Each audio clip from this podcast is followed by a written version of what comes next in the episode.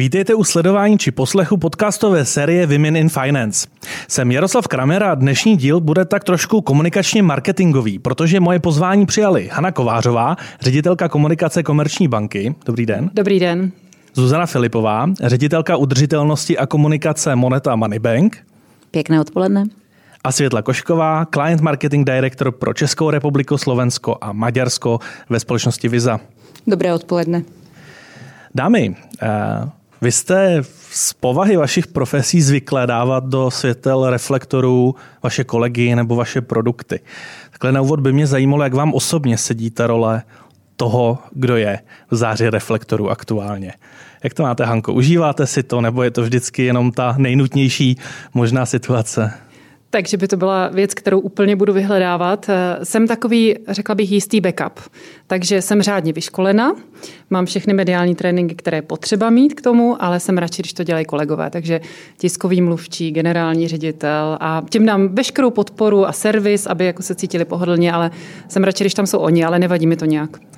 Zuzano, co tady? No tak já jsem bývalá novinářka, takže já se na to musím vždycky zákonitě koukat samozřejmě těmi dvěma, dvěma očima nebo dvěma pohledy. Ten první je takový ten, co pak si ten novinář asi myslí, co mu tam naskakuje za ty otázky a ta druhá je ta samozřejmě moje pozice, kterou už mám teď, kdy se snažím uh, využívat veškerých svých dovedností ze své minulé praxe a ze svého povolání pro to, aby to současné vystupování na venek dopadlo co nejlíp. Takže to, co říkala Hanka, mám samozřejmě veškeré možné tréninky, jsem na to eh, vyškolená. Samozřejmě k tomu, to, co děláme, asi musíte mít určitý, řekněme, od přírody vklad toho, že jste, eh, nejste určitě nějaká osoba, která by byla introvertní, ale řekněme nějaký lehce extrovertní typ, takže určitě nějaký typ vklady a předpoklady tam jsou, ale určitě to není takové, že bych taky musela někde chodit a ukazovat se všude.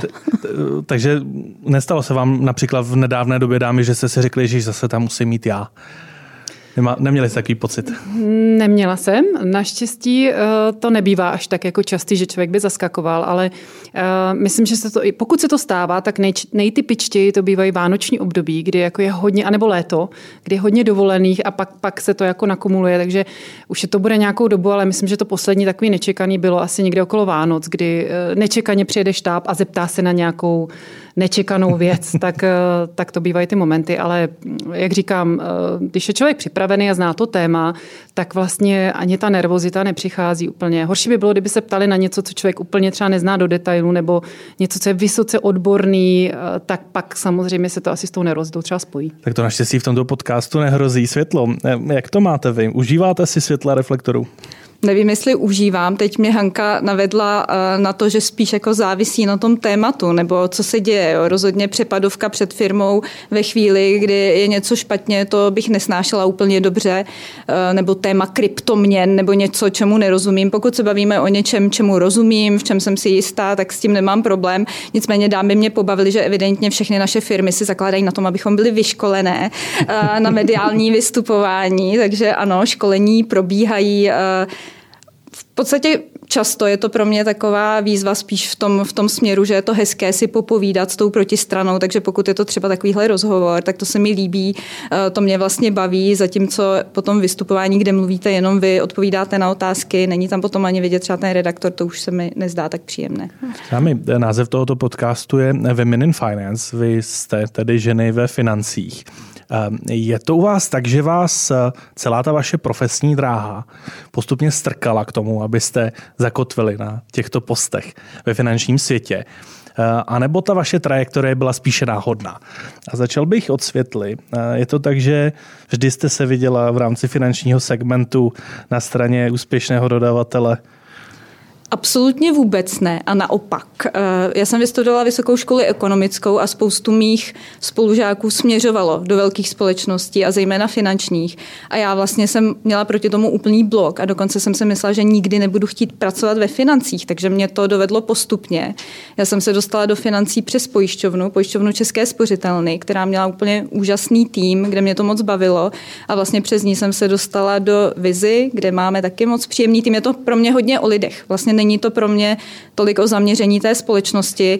A jako marketér musím říct, že nevybírám si úplně, ano, půjdu pracovat do finanční společnosti, ale spíš, aby to byl produkt, služba, která mě baví, které věřím a takhle jsem si to nikdy neplánovala. A už vůbec jsem nechtěla pracovat ve financích.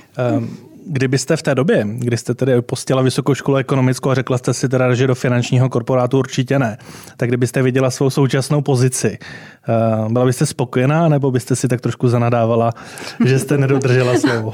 Byla bych spokojená, protože ta moje nechuť eh, pro finančnictví spíš plynula z úplně milných představ, jak vlastně to v takovéhle společnosti vypadá, jaká je tam ta práce. Myslím, už pracuji relativně dlouho od toho absolutoria vysoké školy a zjistila jsem, že to ani není tolik o té firmě, jako vždycky o lidech, s kterými pracujete, takže byla bych spokojená. Takže už tady máme bych. krásnou první radu absolventům, nenechte se odradit milnými představami.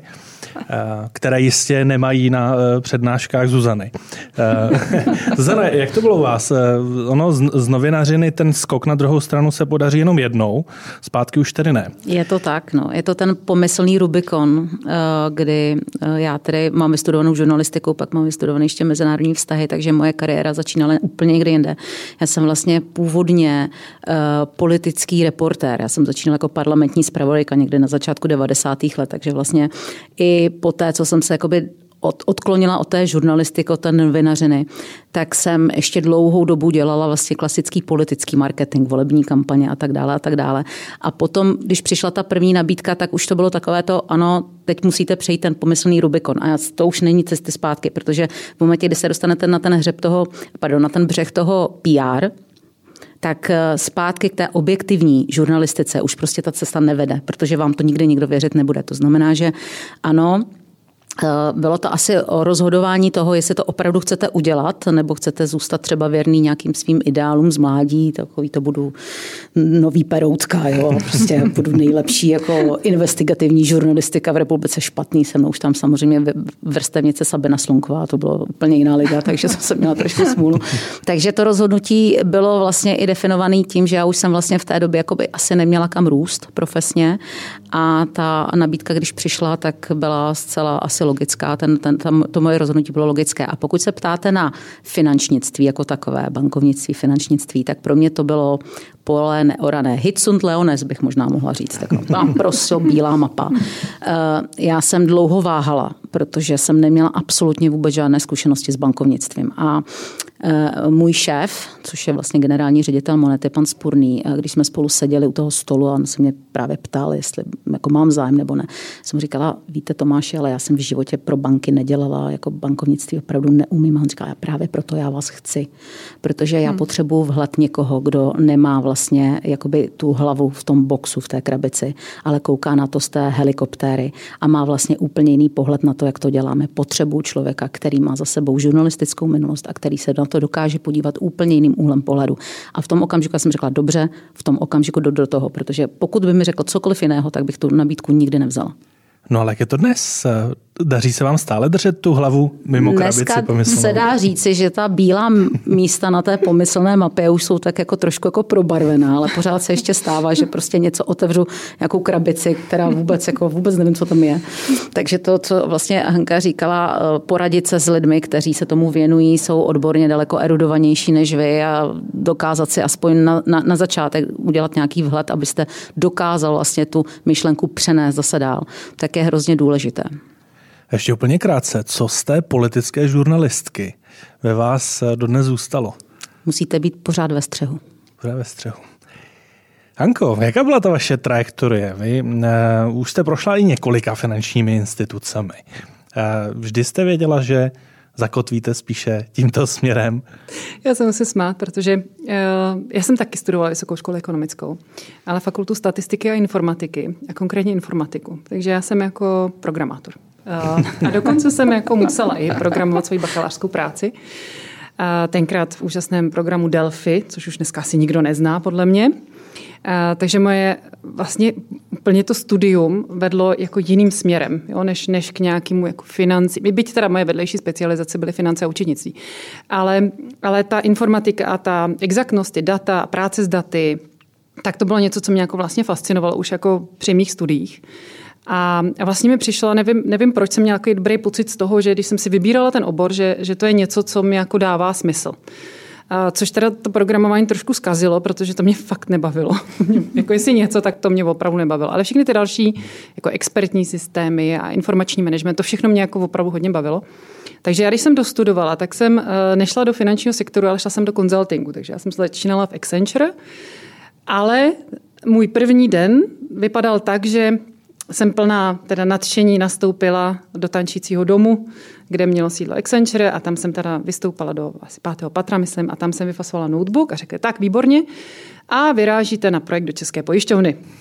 Takže jsem se vlastně otočila ještě s jednou kolegyní a vyrazili jsme na Chodov do, do České pojišťovny, kde jsme teda se jeli být součástí týmu, který měnil core systém tenkrát eh, České pojišťovny, což byl velikánský projekt. Ale furt to byla teda to IT. Takže já jsem se k financím sice dostala takhle zprostředkovaně, protože jsem dělala business analytika, takže takového toho překladatele mezi těmi odborníky k těm ITákům, takže takový, aby měli tu společnou řeč. Ale vlastně do toho skutečného finančního sektoru jsem se dostala až eh, po nějakých čtyřech letech.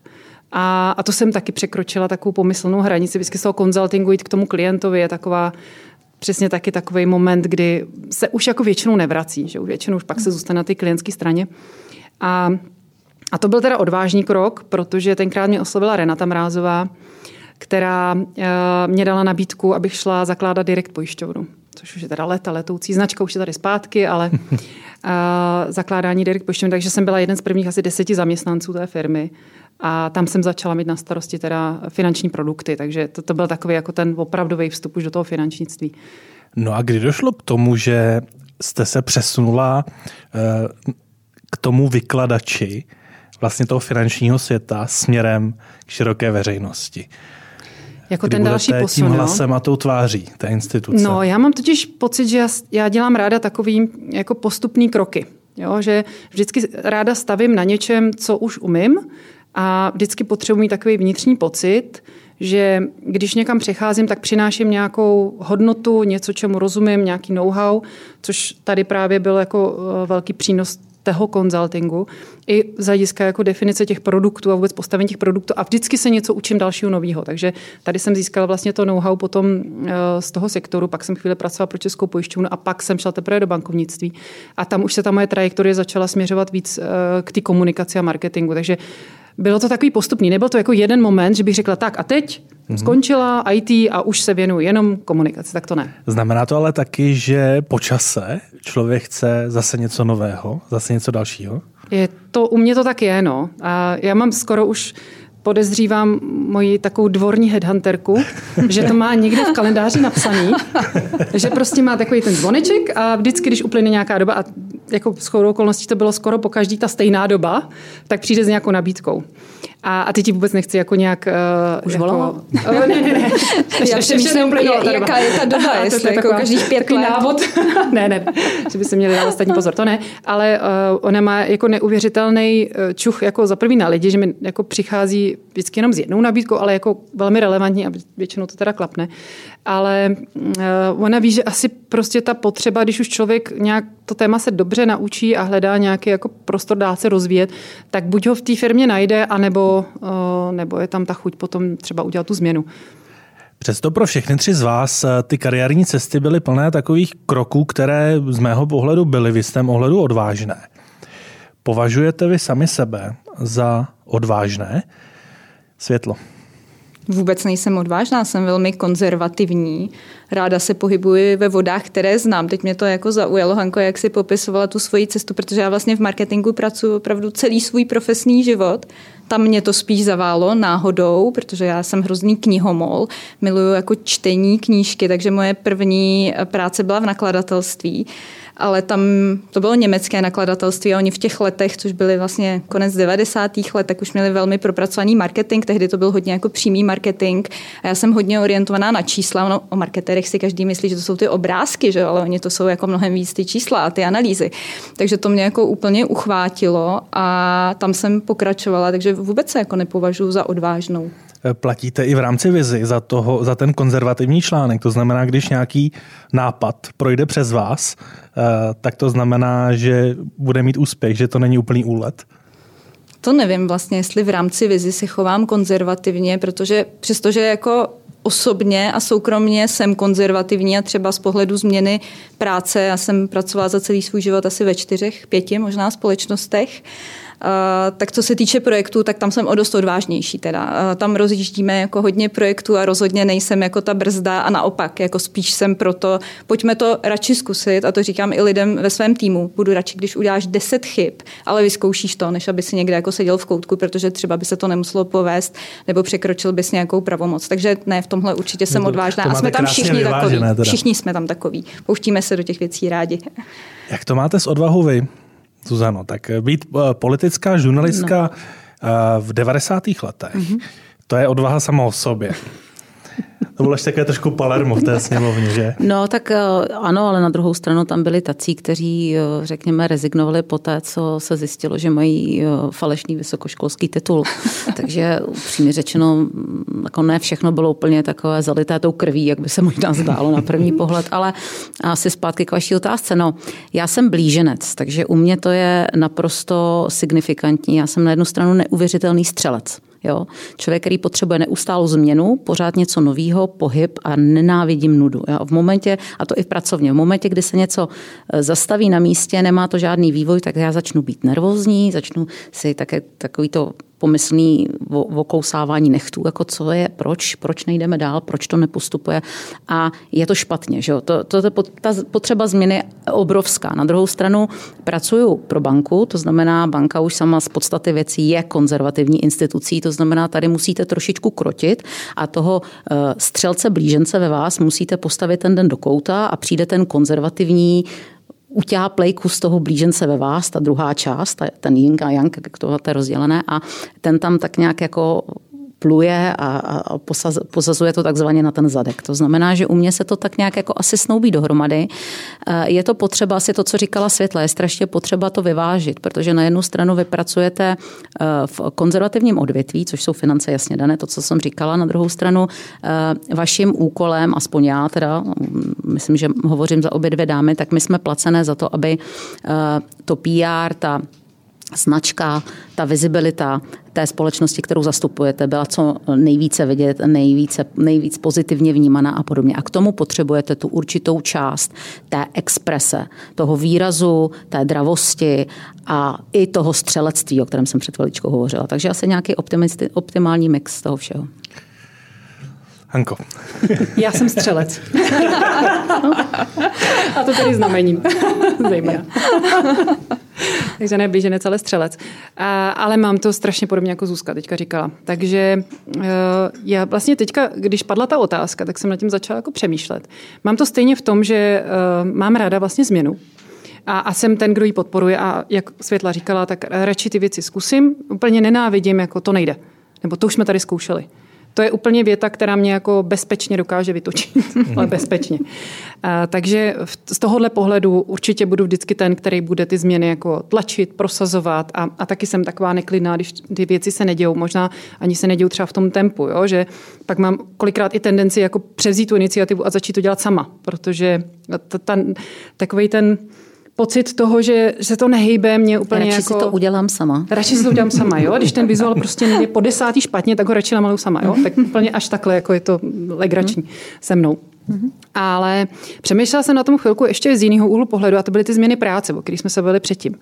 A a tam uh, to je asi o nějaký odvaze, jo? protože člověk vlastně musí uh, tak trošku vystoupit z toho svého pohodlného místa, kde všechny lidi zná, má tam navázané vztahy, uh, má už vybudovanou tu svoji pozici. Uh, je to vlastně do velké míry takové pohodlné, komfortní, jo? že už se třeba může víc zaměřovat na svoje projekty, jo? Ale, ale pokud chce, pokud nechce, tak prostě tak nějak jako bude fungovat dobře. Zatímco přejít do jiné práce, automaticky znamená, že člověk začíná úplně od začátku. A vlastně velkou energii věnuje tomu, aby znova vybudoval celý ten základ, který už té předchozí práci už má vybudovaný a většinou velmi kvalitně. Takže to je asi ta odvaha, kterou člověk musí akceptovat a musí prokázat, protože jinak by jako nepřicházel. Ale uh, zatím se mi teda vždycky vyplatilo to, že jsem tak nějak překročila tady tuhle tu, uh, pohodlnost možná, a že jsem si řekla, jo, stojí to za to, protože ta práce je to nový, je to zajímavý, je tam a vždycky tam potřebuji vidět ten potenciál. Je tam spousta věcí, které se dají změnit, upravit, vím, jak na to. Jo, a že, že už rovnou vím, jdu tam většinou už s nějakým plánem, který mám v hlavě a který už v podstatě můžu začít realizovat. Takže to jo. je možná ta odvaha, která, která mě naštěstí neopustila, když jsem dostala nabídku nějakou. Já tak trochu pocit, že tady se mnou sedí takové tři optimistky, které vidí, jak ty problémy jdou překonat. No to je náš to... krizová komunikace samozřejmě, tohle my umíme. Součástí tréninku. Přesně tak.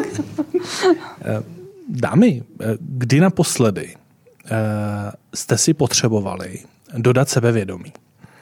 Je to věc, která i na těch nejvyšších postech na během úspěšných kariér je zcela přirozená, že takové situace nastávají.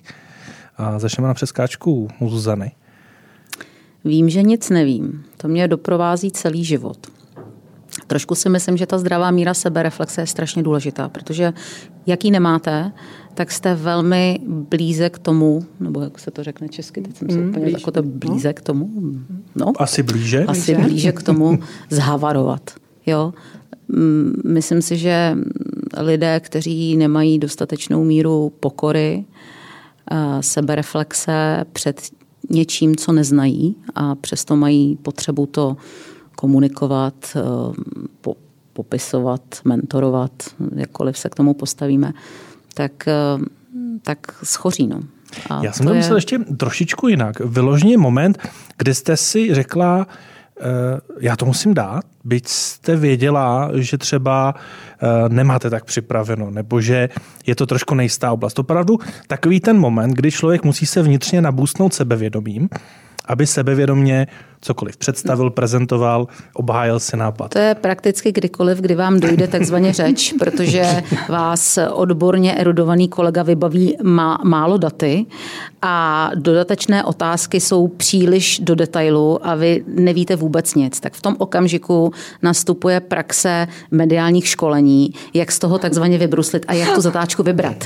Jo? A čím jste v tom obratnější, tak tím máte potom větší úspěch, protože vám to ti lidi prostě, buď to jim to stačí, stačí, a nebo už vás nechtějí trápit. No samozřejmě, ale abych se vrátila k vaší otázce. um, ano, stává se mi to, nechci říct, že se mi to stává často, to asi ne, ale samozřejmě jsou momenty a není to tak, že by se mi to stalo jednou jedinkrát za život. Prostě se to stává a v tom okamžiku musíte zapojit úplně všechno, co ve vás je.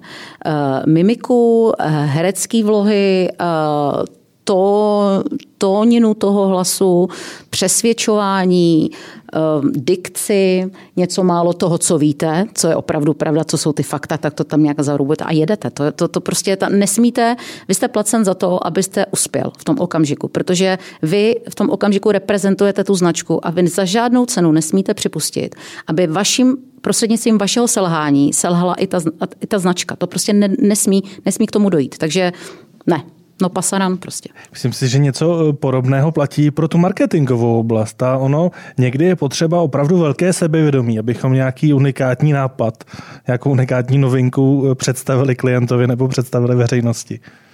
Ta pozice marketéra je asi jednodušší, bych řekla, než tiskového mluvčího nebo člověka zodpovědného za PR, protože my nemusíme ani tak všechno vědět eh, nebo umět vysvětlit, ale spíš vidím tím cílem zjednodušit ty věci, protože zejména ve finančnictví, a asi to známe všechny tři, máme svůj slang, svoje zkratky a když se někdy podívám na naše týmové meetingy, nebo když tam přijde někdo nový, tak si říkám, ten si myslí, že asi mluvíme čínsky, protože tomu vůbec jako nemá šanci rozumět. Takže úkolem marketéra vidím podat vůbec třeba tu novinku, o které mluvíte tak, aby to pochopil běžný člověk, protože my si žijeme ve své bublině a stejně to potvrzuju, co říkala Zuzka oproti kolegům, kteří třeba jsou zodpovědní za produkty. A když vlastně z toho pochopím třeba 5%, tak to považuji za úspěch. Jo. Opravdu třeba teď já se hodně ztrácím v těch kryptoměnách, které jsou u nás velmi jako trendy a samozřejmě jednáme o nich třeba, třeba se svými partnery, a s bankami a nikdy nedosáhnu toho, abych v tom byla odborníkem. Ani nemám tu ambici a ani třeba před klientem rozhodně nedělám to, že tomu rozumím jako do nějaké hluboké míry míry, ale spíš se bavíme o tom, jak můžeme ty věci komunikovat, jaké projekty kolem toho vystavět. Myslím, že takhle jsme třeba s Hankou hodně pronikli do oblasti udržitelnosti, protože jsme spustili společný projekt a teď se třeba v tom cítím jako mnohem pevněji než před rokem a půl, kdy jsme začali na tom pracovat. Přiznám se, že jsem o udržitelnosti nevěděla téměř nic, kromě jako svého soukromého přístupu, kdy třeba jsem zvyklá využívat udržitelnou drogerii, kosmetiku, ale teprve jsme se učili, pronikali jsme do toho víc jako biznisově, ale nikdy jsme před sebou jako nehráli jasně, rozumím udržitelnosti, prostě řekli jsme si, chceme dělat tenhle projekt a to, co tady i padlo, jo, že vůbec jsme nevěděli, kudy do toho a dali jsme to, našli jsme prostě tu cestu, neříkali jsme si, ne, my o tom nic nevíme, nebudeme to dělat. Našli jsme si odborníky, kteří tomu rozumí a zvládli jsme to společně. No a kdy vy naposledy jste měla moment, kdy jste si museli do, musela dodat sebevědomí Stává se to? No jasně, že se to vstává. To samozřejmě často. Asi takový jako velký moment si pamatuju během covidu, kampaň, kterou jsem tady připravovala. My ve Vize pracujeme hodně globálně, takže jsme zvyklí jako mít eh, videokonference s různými lidmi z různých zemí. Nicméně moje kampaň byla vybrána pro nějakou globální prezentaci přímo pro našeho nejvyššího šéfa Al Kellyho a tím, jak to bylo během covidu, tak se pro něj připravovalo vlastně takové video, které potom viděli, vidělo celé to vedení v Americe a to musím říct, že měli jsme to jako předtočit vlastně sami. A tím, jak vlastně máte chválit sebe v angličtině pro rodilého američana, tak to, jako, to jsem trošku jako rozdýchávala. Musím říct, že jsem to přetáčela asi tak desetkrát. A ještě pak, když se na to musíte sám dívat, jak tam mluvíte na tom videu, tak to, to, jako, to je jako výzva, musím říct. Takže nepředpokládám, že byste si dnešní podcast pustila ve videozáznamu. Rozhodně ne. Myslím, že jestli si ho poslechnu, tak to bude maximum, ale nemusíme se na sebe dívat. Hanka už měla dost času na rozmyšlenou. Jak, jak je to s tím sebevědomím? Proč tento dotaz pokládáme, je, že se často setkáváme s tím, že řadě žen, které aspirují na vyšší pozice, to sebevědomí chybí a mohou mít pocit, že na nejvyšších pozicích je eh, téměř eh, nepřeberné. Já jsem měla, eh, a to je skvělé, že, že jste nezačali mnou, protože jsem si to mohla rozmyslet. Ale přemýšlela jsem nad tím, kdy to bylo a, a já těch momentů mám hodně, jo, takže já jsem jenom spíš vybírala ten, který tady budu sdílet. Jo. A a ten, eh, který jsem si jako vybrala, tak byl zhruba před eh, necelýma dvěma lety, rok, no necelý dva roky to budou. A to byl moment, kdy eh, respektive před dvě a půl lety jsme se rozhodli s Jitkou Houbou a s Honzou Juchelkou, že téma udržitelnosti, protože jsme ho hodně dělali v komerce, takže si ho opravdu jako vezmeme jako to téma, protáhneme ho do strategie, aby jsme ho měli vizibilní, aby jsme ho začali komunikovat a tak dále. Jsme mu začali dávat nějaký tvár uvnitř i ven. A, a to znamenalo i to, že jsme uh, iniciovali zřízení Komise pro udržitelné finance při České bankovní asociaci. Takže nejdřív vznikla pracovní skupina, tu jsme prosadili, pak se z toho stala komise a nastal moment, kdy bylo potřeba zvolit předsedu. Jo, což tak to asi jako se vždycky smějeme, že tam jsou vždycky ty funkce takhle jako a paní předsedkyně potom říká a tak, tak se i, i ty jako titulují těma, takže to je taková jako významná funkce, jo, že to není jen tak. Jo. A komise taky je něco jiného než pracovní skupina, jo, takže tam všechno má nějaký svůj takový řád. No a a já mám teda skvělou mentorku Jitku Houbovou, která, ta se ničeho nebojí, mám pocit, jo. Ta říká, no to musíš vyhrát. A já, aha, no tak bys měl udělat kampaň, ne? Už to máš? A ona takhle mě jako tam posílala takovýhle, jako, eh, takovýhle zprávy krátký a já jenom, Ježíši Kriste. No ale teď jako dobře, jako věnu se tomu, snažila jsem se nastudovat maximum, ale jako tam je spousta opravdu jako skvělých odborníků, jo, který to rozumí určitě víc než já a, a navíc to mají třeba jako hlavní eh, svoji pracovní náplň, takže oni jsou schopni sledovat vlastně real time tu legislativu, jako v tom reálném čase, jak vzniká, protože ta udržitelnost se vlastně celá tvoří. To není tak, že by to už bylo všechno a člověk to jednou nastudoval, na jednou věděl, jo, ale to, to si mění furt v průběhu času a, a furt jenom sledovat ty procesy, jak se co kdy schválí a jak se to posouvá a tak dále, je jako hrozně náročný. A teď já říkám, no tak ale tak to asi musím udělat. No tak, eh, takže jsem, tam jsem teda hodně si dolejvala sebevědomí a říkala jsem si, no tak a vnitřně jsem si říkala, tak dobře, tak prostě si naplánuju čas, kdy jako budu věnovat tomu samostudiu ještě další extra čas, abych jako potom to dohnala třeba, ale udělám tu kampaň, a, a snažila jsem se skutečně potom jako i oslovit ty ostatní banky, že o to mám opravdu zájem, což jsem jako upřímně měla, že tomu budu věnovat tu energii a a to teda musím říct, že byl moment, který jako hodně uh, mě posunul asi, jo, protože pak jsem tomu i ten čas jako věnovala, teď už mám z toho trošku lepší pocit, uh, že mám pocit, že už tomu i přidávám jako víc, jo, a s těma kolegama, který tam máme, který jsou úžasní, tak, uh, tak jsme schopni na úrovni bankovního trhu dělat, řekla bych, opravdu skvělé věci, jako třeba jednotný dotazník uh, nad ESG daty, je jako unikum. A vůbec jsem nevěřila tomu, že by to mohlo jako někdy se podařit na úrovni celého bankovního trhu, ale je to skvělý. Zuzano, měla jste podobné pocity, když vám přibyla do agendy oblast udržitelnosti? No, jo, já právě když jsem poslouchala tady Hanku, tak já, protože já samozřejmě tuhle anabázi znám, tak jsem poslouchala jako velmi, velmi pečlivě, protože u nás to bylo velmi podobně, protože samozřejmě ta celá ta záležitost, která se teda jmenuje oficiálně ESG, že jo, je to celý obrovský jakoby balík eh, legislativní a vlastně vychází to z celé té pařížské dohody a, eh, dohody a z těch závazků, které vlastně ty jednotlivé státy dělají a banky jsou tím nástrojem, který to samozřejmě celé tu trans, transformaci mají, mají financovat. Takže i u nás právě v, těch, v té bance došlo k tomu, že ta udržitelnost musí být někde zakotvena. Musí mít prostě to governance, to řízení, musí být dané. Takže eh, když k tomu přišlo, tak samozřejmě zcela z logiky věci, nebo z logiky věci to je asi silné slovo, ale um, řeknu, jak to bylo. Na rovinu Tomáš Spurný se takhle rozhlédl po, po místnosti a ukázal na mě Filipová.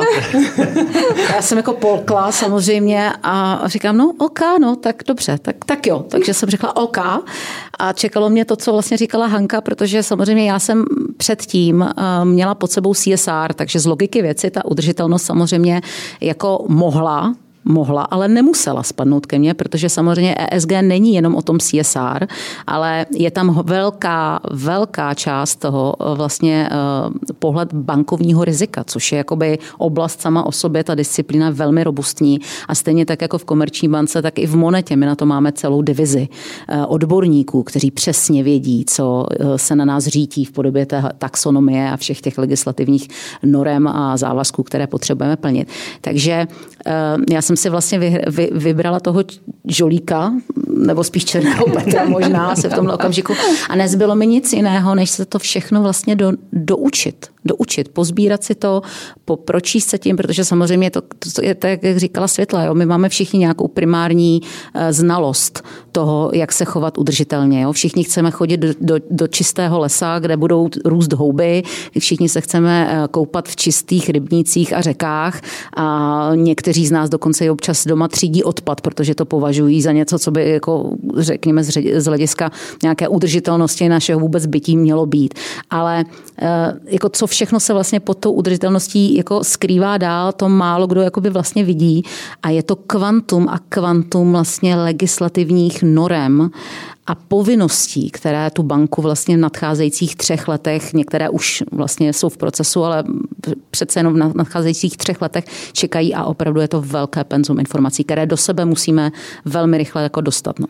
Kdo by to bylo řekl, že v tématu sebevědomí vás všechny tři bude spojovat eh, téma udržitelnosti. Trošku překvapivé. Světlo, já už jsem na začátku podcastu říkal, že vy máte pod sebou nejenom Česko, ale také Slovensko a Maďarsko. Mm-hmm. Když jste zmiňovala ten určitý váš osobní eh, konzervatismus, který z těchto tří trhů vy vnímáte komunikačně a marketingově za ten spíše konzervativní a který třeba za ten, který se neumí odvázat? Teda umí odvázat, naopak, který se umí spíše odvázat? To asi takhle vůbec nedokážu říct. Ty trhy jsou si hodně podobné, Maďarsko trošku jiné, Češi, Slováci, myslím, že komunikačně jsme opravdu hodně blízko, eh, ta komunikace tam probíhá velmi podobným způsobem. Myslím, Znovu to musím opakovat, je to hodně o lidech, spíše to o tom týmu, který tam máme, spíše jestli ten se dokáže odvázat a potom ti naši protějšci, což jsou právě lidé z bank. Takže jestli najdeme vlastně to téma, kde se dokážeme společně odvázat, opravdu nevnímám to takhle jako trhově, že by se dalo říct, Slováci jsou takový, Češi takový, Maďaři takový, to vůbec ne. Spíš možná ten styl práce je trošku, trošku jiný, ale ani ne tak tady v té střední a východní Evropě, ale spíš třeba když nás srovnám s Británií, mm-hmm. kde jsme, eh, kde vlastně máme většinu těch našich šéfů, tak bych řekla, že tam jsou jako mnohem dál třeba v tom, jak si chránit svůj jako soukromý čas, jo, že tady to máme pořád ještě mnohem víc tak jako propojené a uh, když je třeba potřeba nějaký projekt, tak se prostě nehledí jako na nějaký soukromý čas a podobně. Když se podíváte třeba dva, tři roky zpátky na všechny možné projekty, které za sebou máte, který pro vás osobně byl takový největší odvaz? Teda mi dáváte těžké otázky. Největší od vás projekt. A samozřejmě v pozitivním slova smyslu. Migrace. To jsou migrace, když v podstatě velká banka typu moneta. a teď já to teda, já jsem to nevybrala teď kvůli Zuzce, jo, aby to tak nevypadalo, ale opravdu jako ta migrace, to je obrovský projekt, který člověk má možnost dělat jenom několikrát za život. Já se třeba přiznám, jsem pracovala na čtyřech migracích a jsem ve vize tady spolu svými kolegy, se svými kolegy z vizi české úplná jako rarita, jo? takže všichni se s námi radí o těch migracích, protože to je skutečně přesun většiny karet dané banky z jednoho schématu, které nechci jmenovat, k nám do vizi a, a opravdu jako s tím se vlastně setkáváte velmi málo, neděje se to tak často, je to obrovský projekt, musí být komunikačně velmi dobře zvládnut a s Monetou jsme takový realizovali a myslím, že více než úspěšně, aspoň ta čísla hovoří za vše a to bylo jako asi takový největší od vás a i v podstatě, jak jsme mluvili o tom sebevědomí, tak relativně jako nová voda, do které se pouštíte, kterou se nemůžete nikde naučit, protože to není něco, co jako děláte několikrát za rok. Dalo by se říct, že tento typ práce vám vyhovuje více, anebo máte radši třeba ty opakující se módy? Já to mám ráda nakombinované. Hmm. Určitě bych jako nezvládla dělat třeba celý rok jenom jako projekty tohoto typu, kde je to samá výzva, všechno se řeší opravdu od nuly. Mám ráda, když mám část práce, které rozumím, kde vím, jako, že mám nějaký přínos, kde mám ten background, jako opravdu vím, jak se to má dělat, mám tam zkušenosti, dokážu je třeba aplikovat zase do dalšího opakovaného projektu, ale samozřejmě to by byla veliká nuda. Takže jako ráda si to zpestřuju tady těmi novými projekty a oni tak jako přicházejí vlastně pořád, musím říct, pořád uh, je něco nového k řešení, takže hodně mě baví mít to nakombinované. Nechtěla bych být ani jako v té konzervativní části, ani jenom tady v té, jako pracovat jenom na těch novinkách. Dámy, vy všechny tři jste takové výrazné osobnosti. A předpokládám, že i ten váš styl práce se velmi projevuje do toho, jak fungují vaše týmy, jak fungují vaši kolegové. Je nějaká věc, u které víte, že si kolegové řeknou, aha, to je zase Zuzana, aha, to je Hanka. E, taková níšová drobnost, e, něco, co k vám neodmyslitelně patří. Hanko. Já myslím, že kdybyste se zeptali mých kolegů, tak vám to řeknu úplně jednoznačně. Bohužel. Nebo. A já se snažím s tím pracovat. A je to jako perfekcionismus. Snažím se s tím jako pracovat. Opravdu i vědomně.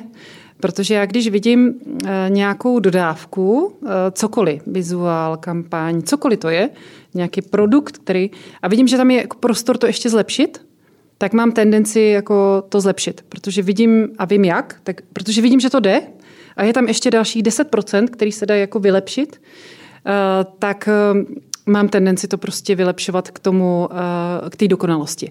Ale teď se zlepšu a, a lidi to vědí a oni říkají, no, ty už zase hankovatíš. Jako když někdo něco začne vracet, tak, eh, tak to už je takový terminus technicus. Ale už se zlepšuju, že už se vybírám eh, vědomně, protože už to vím, tak si vybírám momenty, kdy to jako aplikuju.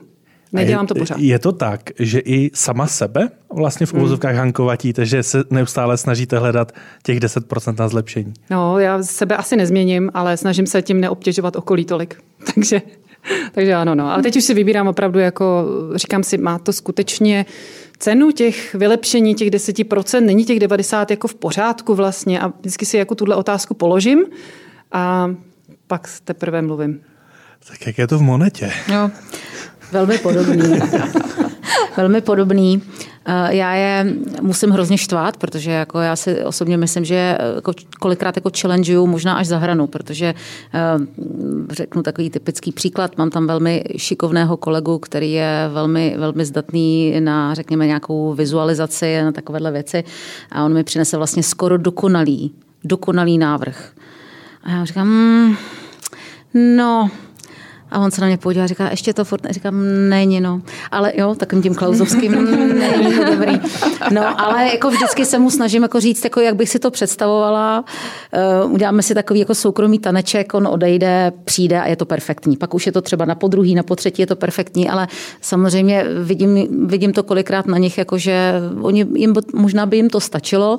Na druhou stranu si trošičku myslím, že tímhle tím, že vlastně postavíte do té výzvy, aby to udělalo lépe, aby to to udělali líp, tak je vlastně zlepšujete je sami. Jo? Protože po, po, po druhé, po třetí si oni sami řeknou, je tohle to, co chci odníst té Zuzaně, opravdu tak dobrý, jak si myslím, anebo to ještě zkusím trošičku vylepšit. Takže po čtvrté se vám stane, že tento kolega za váma přijde, mám to připravený, ale ještě to není úplně v kondici, takže já bych vám to přinesl ukázat zítra. Jo? A to je asi možná i to, že vlastně ten tým sám od sebe se začíná zlepšovat a to je asi to nejlepší, co vlastně můžete i sám sobě udělat, protože tak, jak říkala Hanka, já jsem jako i k sobě jako asi hodně přísná, já nenávidím odevzdat eh, jako nedokonalou práci. Jako I za mě to musí být perfektní. Já i když někam půjdu, eh, tím nemyslím dnešní podcast, na který jsem se samozřejmě vůbec nepřipravila, tak eh, já prostě musím vědět, že ta prezentace, kterou mám, tak je za mě stoprocentní, že vím, že lepší už to prostě ze mě ne, ne, nevzejde, že už prostě nemám, co by k tomu dodala. Možná někteří další lidé by to udělali ještě lépe, ale já už to sama za sebe nedovedu. Ale bohužel v momentě, jak vím, že to ještě může jít, no tak já nespím, nejím, jsem naštvaná, jsem nervózní, protože vím, že by to šlo udělat líp. A nedej Bůh, kdy nemám čas a příležitost to dodělat a někam to musím dát. To jsem potom sama z toho strašně nervózní, protože si myslím, že všichni okolo to vidí a jenom já tam stojím jako kůl v plotě a jsme zase možná u té eh, sebedůvěry a nějakého sebevědomí, protože možná si nakládá člověk až moc sám na sebe, ale to je takový ten vrozený perfekcionismus, který prostě máte. Jo. Nikdo to neudělá líp než vy, za, za prvé. A za druhé, nikdy to nebude dokonalý, seš úplně marná. Jo, to je takový jako druhý jako terminus technicus uměno. Světlo, tak si říkám, jestli budete třetí perfekcionistka do party, nebo jak, jak to máte vy? No, perfekcionistka jsem, ale možná ne tolik v práci, jako víc v tom soukromém životě.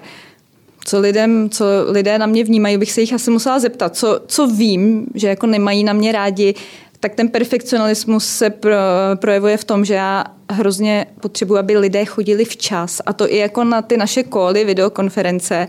A mě už jako vadí, když má někdo spoždění jednu, dvě minuty, jo, takže už jsem potom jako nervózní, eh, beru to prostě jako plítvání časem, takže na tomhle si hodně trvám. Mě to samozřejmě hodně obtěžuje, protože když jdu třeba někam osobně, tak já skutečně tam potřebuji mít třeba pět, deset minut, jsem tam ještě před tou schůzkou, takže všechno mi jako zabere víc času. A myslím si, že některé z mých kolegů tohle to štve, že to potom jako dávám na najevo, eh, že jsem tam čekala a kde jsou a tak. A nedávno mi kolegyně připomněla příhodu, to je teda opravdu jako milionová. Když se posunoval čas, eh, tak kolegyně, měli jsme domluvu, to bylo ještě úplně kdysi před covidem, ještě v jiném zaměstnání, že nejpozději v 9.00 můj tým prostě musí být na místě. Takhle 9.30, eh, kolegyně byla tu tisková mluvčí zrovna, a tam nebyla. Já píšu sms Janí, přijdeš dneska do práce? A ona mi odepsala úplně v pohodě. Jo, jasně, jsem v tramvaji. A teď ostatní kolegové říkali, Světli, ty jsi tehdy úplně zrudla. Jo? A když jsem si to přečetla, jsem říkala, Ona mi v 9.30 napíše, jako jasně jsem v tramvaji. Ona si zapomněla přiřídit hodinky, takže pro mě bylo 9.30, pro ní 8.30. A já jsem jí potom, eh, když přišla, jak jsem jí vzala do zasedačky, říkám, Jani, už jsme si to několikrát říkali, mohla by si chodit včas. A ona, že ještě není 9, jo, takže jsme si to vysvětlili, ale takže je mi jasné, že tímhle tím ty lidi štvou hrozně. Mně teď došlo, že vy jste vybrali něco, co by mohlo být vnímáno třeba negativně v nějakém aspektu. Tak pojďme na rychlé kolečko toho pozitivního. Co si naopak myslíte, že na vás, nebo co doufáte, že na vás vaši kolegové pozitivně oceňují? A začneme odzadu. Mm-hmm. Doufám, že svým kolegům poskytuju prostor. Mám ráda v týmu silné lidi, kteří jsou lepší než já. Vůbec se toho nebojím, naopak. Vlastně mě to velmi, velmi obohacuje a dávám jim hodně zodpovědnost. Jsem ráda, už jak jsem říkala na začátku, když se do těch věcí pouští, snažím se jako moc jim neradit, spíš tak jako nasměrovat a radit jenom, když potřebují a dát jim hodně velikou volnost. Zuzano. Hmm. No, doufám, že to, že nejsem mikromanažer, protože si myslím, že to asi je cesta do pekel trošičku v nějakém takovémhle týmu, jako, jako jsem já, protože dá, eh, to umožnění té vlastní zodpovědnosti, toho vlastního prostoru pro tu realizaci v rámci toho svěřeného úkolu nebo té gestce, cokoliv máte na starosti, je to nejdůležitější, protože ty lidi mohou růst.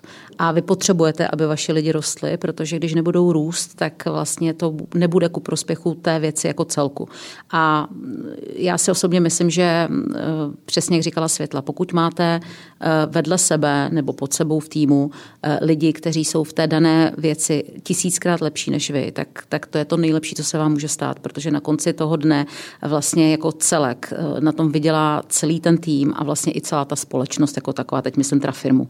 Jo. Takže já doufám, že mě berou jako, řekněme, člověka, který je schopný eh, rozeznat jejich eh, přednosti, eh, vytáhnout je na světlo, umožnit jim, aby ty přednosti rostly a pak doufám, že na mě doufám, oceňují nějaký smysl pro nějakou férovost, protože já jsem člověk, který nenávidí takové ty hry a ty intriky. To opravdu nesnáším a nesnáším to jak u lidí pod sebou, tak na, řekněme, stejné úrovni, tak celkově třeba ve vedení. Já bych nemohla nikdy být ve společnosti a bohužel se mi to několikrát, několikrát v životě stalo, že prostě eh, já utíkám a pálím mosty eh, od eh, společností lidí a společenstev lidí, kteří jsou intrikáni, hrají tam takové ty různé hry. A to jste musela v té sněmovně to... úplně trpět. No, tady. bohužel, ano, samozřejmě je to součást toho povolání, ale víte co, tam je to trošičku něco jiného, protože tam popisujete ten děj a nejste hmm. součástí toho dění. Vy jste vlastně někdo, kdo to observuje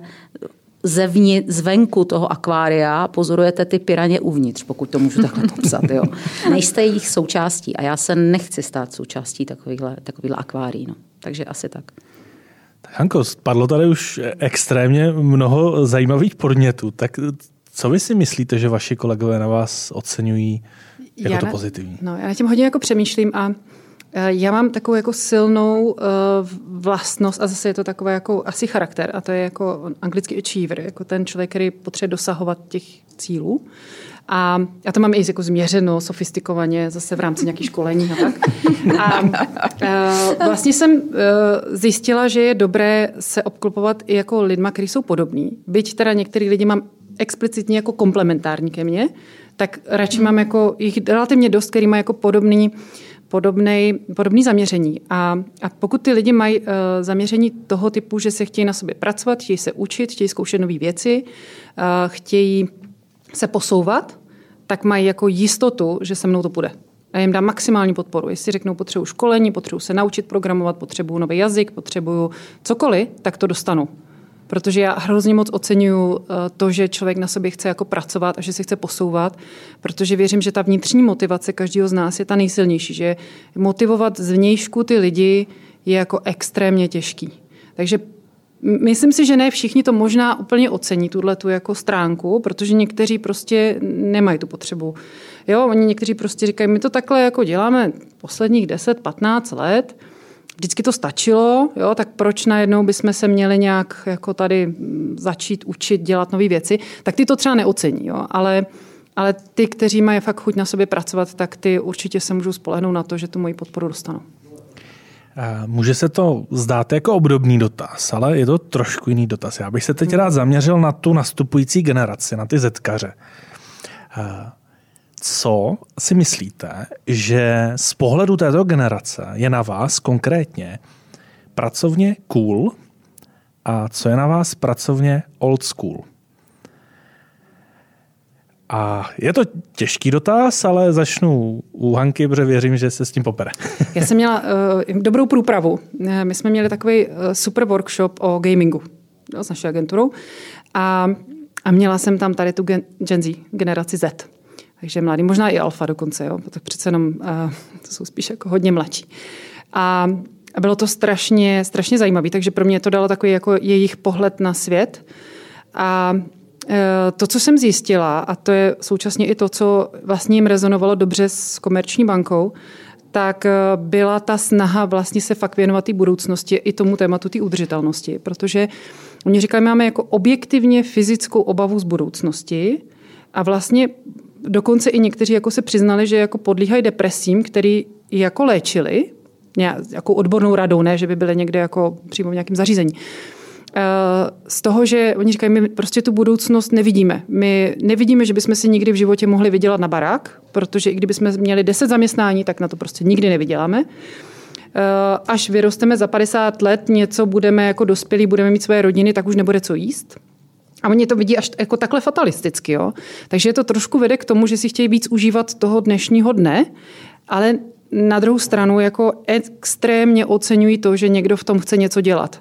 A že i ta naše generace má jako chuť ty témata pojmenovat, dělat v tom něco a byť to jsou jako hodně, to si asi možná budeme notovat, udržitelnost není jako sexy téma, není, prostě většinou za něj dostaneme v lepším případě 50% hejtu, v horším ještě trošku víc, jo. A, a v kontextu energetických krizí a tak dále, jo. Ježiši Kriste, co tady taháte tu zelenou, teď nebudeme mít čím topit, jo, tak nám vraťte uhlí.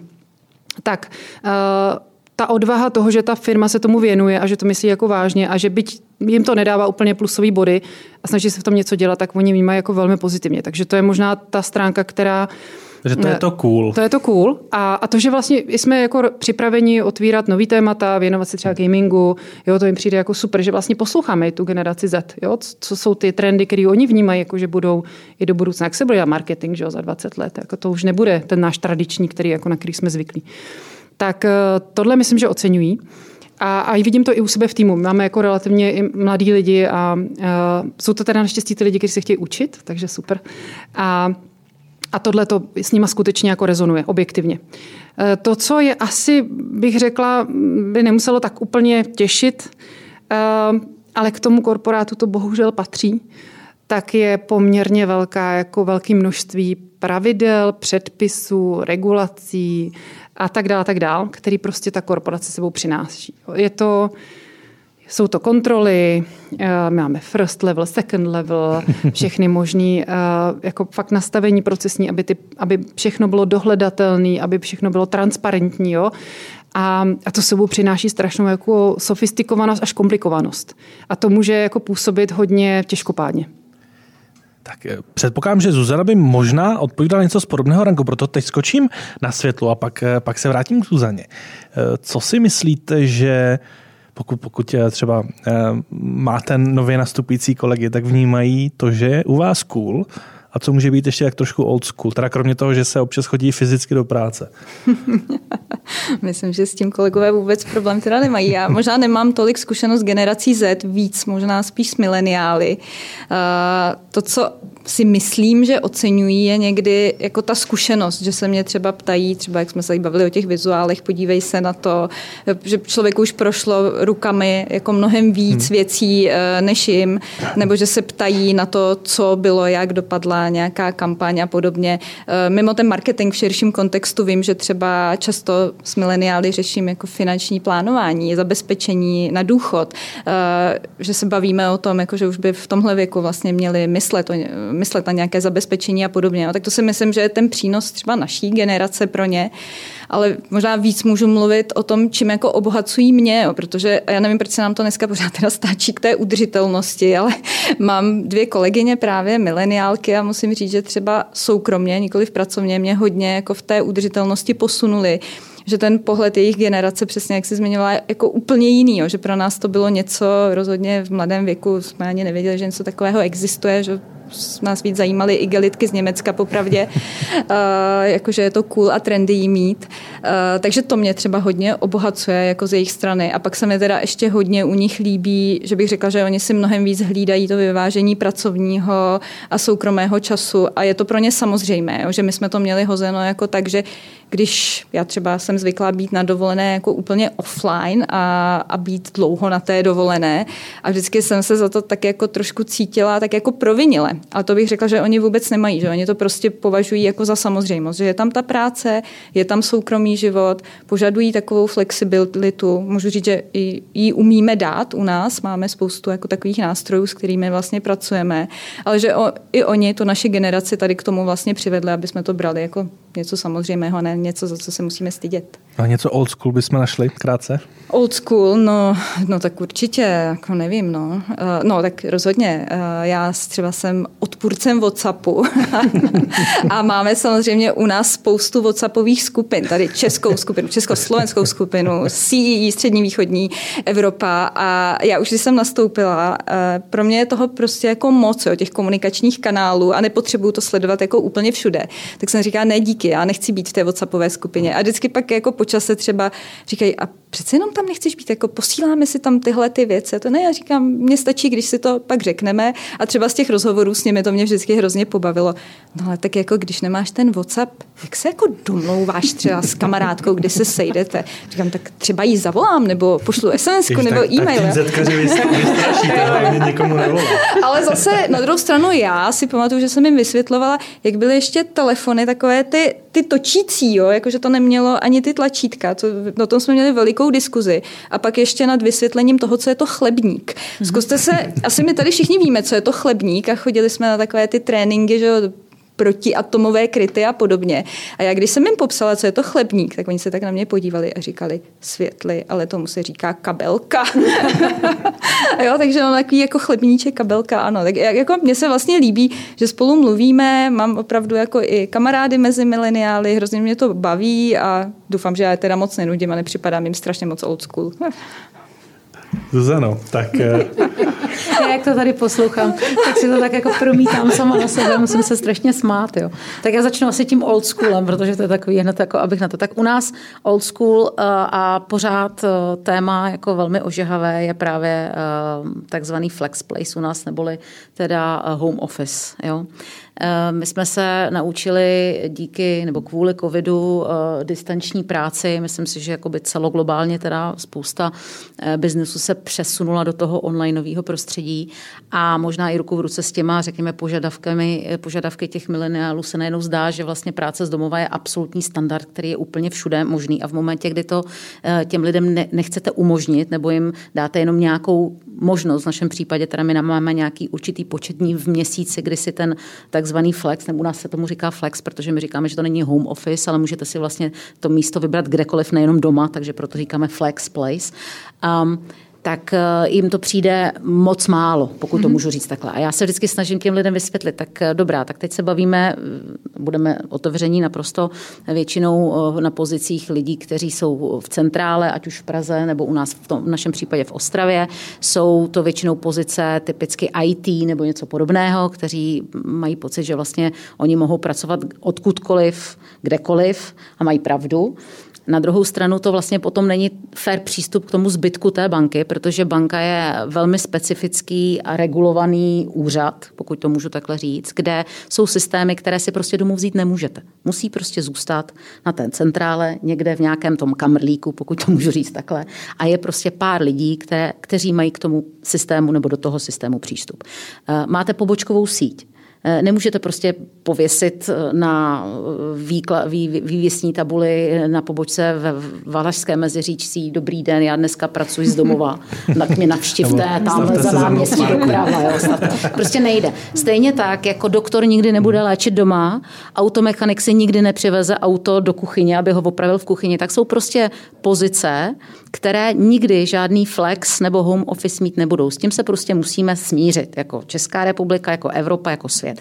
A pokud bude, teď to budu generalizovat, uh, milenial tvrdit, že to je pro, prostě úplně normální, no tak to prostě normální není. Prostě buď to budete mít, uh, řekněme, své pracovní uh, zařazení, svoji pozici, svoji kariéru postavenou na tom, že můžete dělat z domova, anebo hod budete mít kariéru postavenou na tom, že hod budete muset chodit do práce někam do kanceláře nebo někam do opravárny, do servisu automobilového, do nemocnice, to už je úplně jedno. Takže uh, tenhle ten old school, který, se kterým my se u nás v práci jako potkáváme, tak já se snažím nějakým způsobem vyargumentovat, že to vlastně není úplně old school, je to naopak cool, protože vlastně my se snažíme být naprosto fair úplně ke všem. A pokud zase se vrátíme k té udržitelnosti, tak udržitelnost v tom S-ku, ESG, je právě o té férovosti mezi těmi lidmi. To znamená, že jakoby tady my vlastně naplňujeme tu, ten princip té udržitelnosti naprosto skvěle. A co se týče teda cool, tak musím zase tady s dámama souhlasit, u nás prostě jede ta udržitelnost, protože prostě to je nová generace, která v tom už fyzicky bude žít. Prostě ta ví, že ta planeta sice je modrá, nikoliv zelená, jak říká jeden z našich bývalých prezidentů, nicméně to už je, je na něj dneska druhá reference. Je extrémně samozřejmě citlivá na tom, jaký poměr té zelenosti uh, bude. A i té modré, že? No. Dámy, čas nám utíká úplně neskutečně. Mám ještě strašně moc oblastí, které bych s vámi rád probral, že myslím, že musíme naplánovat minimálně díl dva. Teď jenom závěrem. Bych poprosil krátce, mám ještě takové dva dotazy. Ten první je, kdy naposledy jste šli do akce bez, pod, bez podkladů, řekněme nepřipravené, a jak jste to prožívali? Protože předpokládám, že to pro vás je to klíčové. Tak Hanko, stalo se to třeba ne, letos? Směju. Právě se směju, protože samozřejmě před sebou mám ten podklad. Sice podle něj nejedeme, ale to nevadí. Jo? Já se cítím dobře. Mě to totiž prostě dělá dobře, že um, jako, mě to dává tu míru toho komfortu. Um, takže uh,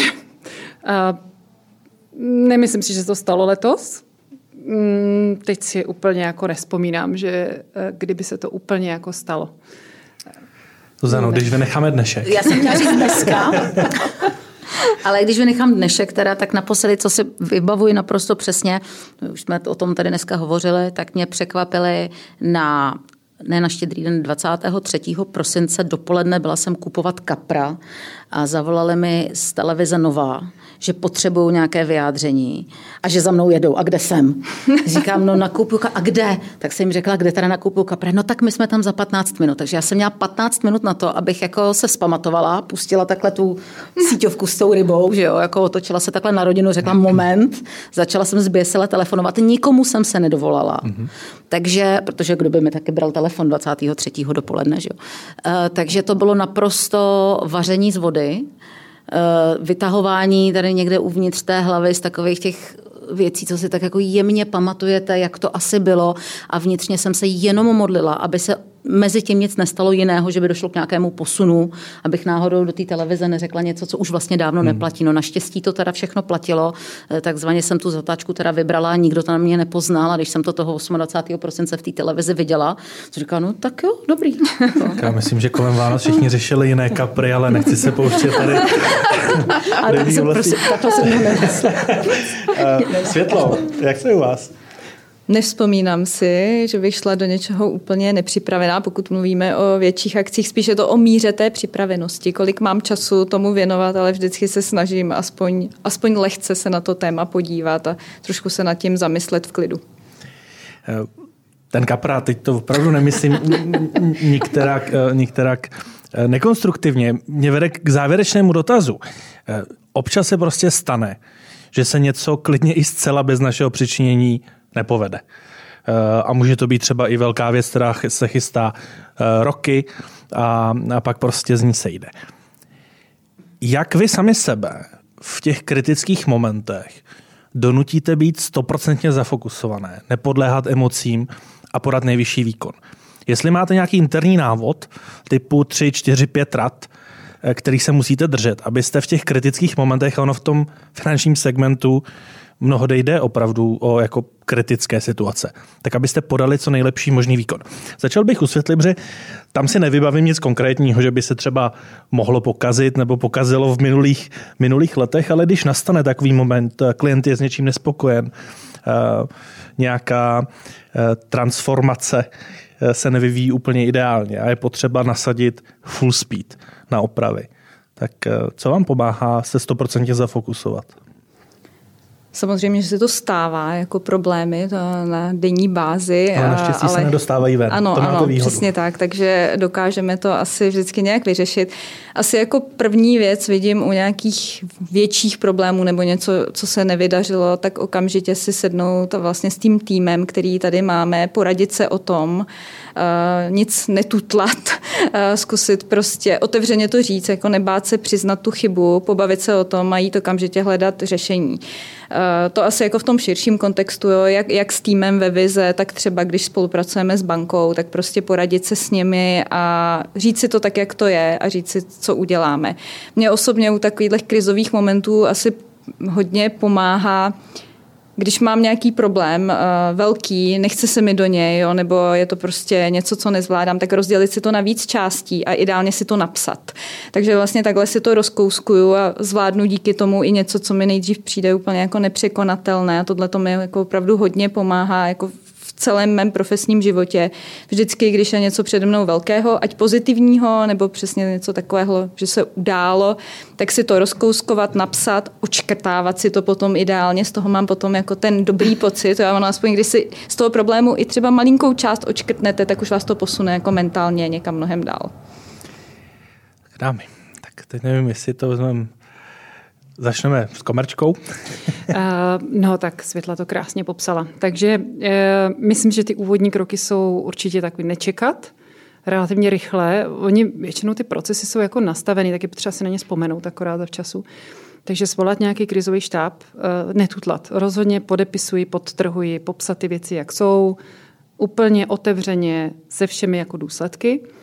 A hlavně neotálet jo, s tím momentem, kdy si to jako zvědomím, protože ono někdy ta krize se teprve vyvíjí a dá se třeba jinak řešit, když ji víme na začátku, než když už se třeba rozběhla nebo tak.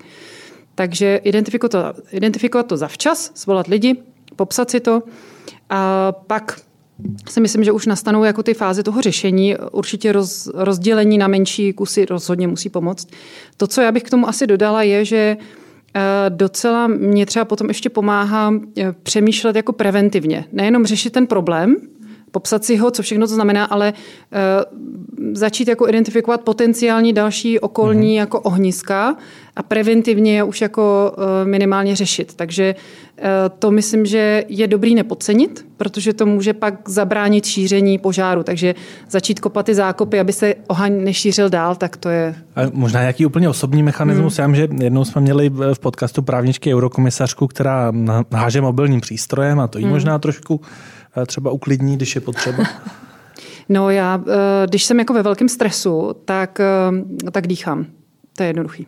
Jako, já mám pocit, že s tím jako uvolním ten, to vnitřní napětí, takže jako hluboký nádech a výdech. Když vidím, že to je jako fakt hodně, a někdy, jako není to často, ale někdy člověk má fakt pocit, že to má až nad hlavu, tak to rozdýchat. Ono se to tak říká, ale, ale jako fyzicky ale je to, to je velmi pomůže. praktická rada, ano. Takže, takže to rozdýchat, no. Zuzana. No, potřeba trošku. Takže nejdřív takový ten hluboký nádech.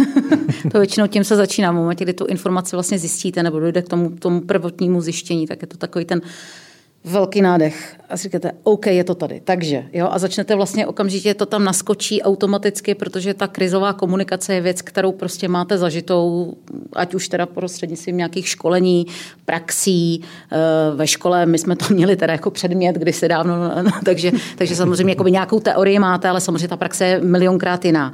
Takže kromě všech těch jasně daných věcí, kde víte, jak se chovat, jak postupovat, co pro to udělat. Tak eh, navíc, co bych možná přidala, tak já si vždycky ještě udělám takový ty, kromě toho, že se teda jasně definuju ten problém jako takový. Proč se to stalo, kdy se to stalo, jak se to stalo, kdo za to může a všechno si to takhle namaluju. Většinou používám tušku papír, teda musím se přiznat, klasická mm. stará jako škola. Eh, na základě toho si vlastně vytvoříte ten, tu konstrukci toho budoucího příběhu, kterou budete vlastně dávat dál. Buď to teda té postižené straně nebo médiím nebo komukoliv jinému. A zároveň, kromě toho budování těch příkopů, abyste měli tu obranou, obranou zeď, tak si budujete tu příležitost, protože každá takováhle havárie pro vás může být příležitost otočit tu komunikaci někam jinam a vlastně to otočit ve váš prospěch, aby to na konci dne vlastně dopadlo možná na první dobrou jako vlastně vůbec žádná havárie, nic se nestalo, že jo? Ta částka nesouhlasí, takhle to vůbec nebylo. Takže vlastně vždycky si to postavit analyticky tak, že vždycky může být, samozřejmě ano, musíme vybrat tu zatáčku, ta krize tady je, prostě ano, jsou, je spousta možností být otevřený, transparentní, nebo se obr- obránit, protože jsou situace, kde můžete jenom mlčet. Opravdu, to je potřeba vědět. Jo? Ne všechny situace se dají vybrat tím, že budete otevřený. Jsou prostě situace, kdy musíte mlčet, musíte to takzvaně nechat vyhnít dva, tři dny, mezi tím se to trošku uklidní a pak budete komunikovat. Ale v momentě, kdy to víte a máte vlastně vybranou tu konstrukci na ten příběh, tak byste si měl najít novou konstrukci na nový příběh, kterým to takhle celý jako otočíte někam jinam. Takže to je asi za mě. Posluchači a diváci, kteří s námi vydrželi do konce, tak teď měli skvělý rychlo návod na krizovou komunikaci. Myslím si, že to ještě se píšeme a někde to vydáme mini knižně dámy. Já vám přeji co nejméně krizových situací a moc děkuji, že jste si našli čas na podcast Women in Finance. Konkrétně děkuji Haně Kovářové. Taky děkuji za pozvání. Zuzaně Filipové. Díky za pozvání, krásný den. A hostem byla také Světla Košková. Děkuji, nashledanou.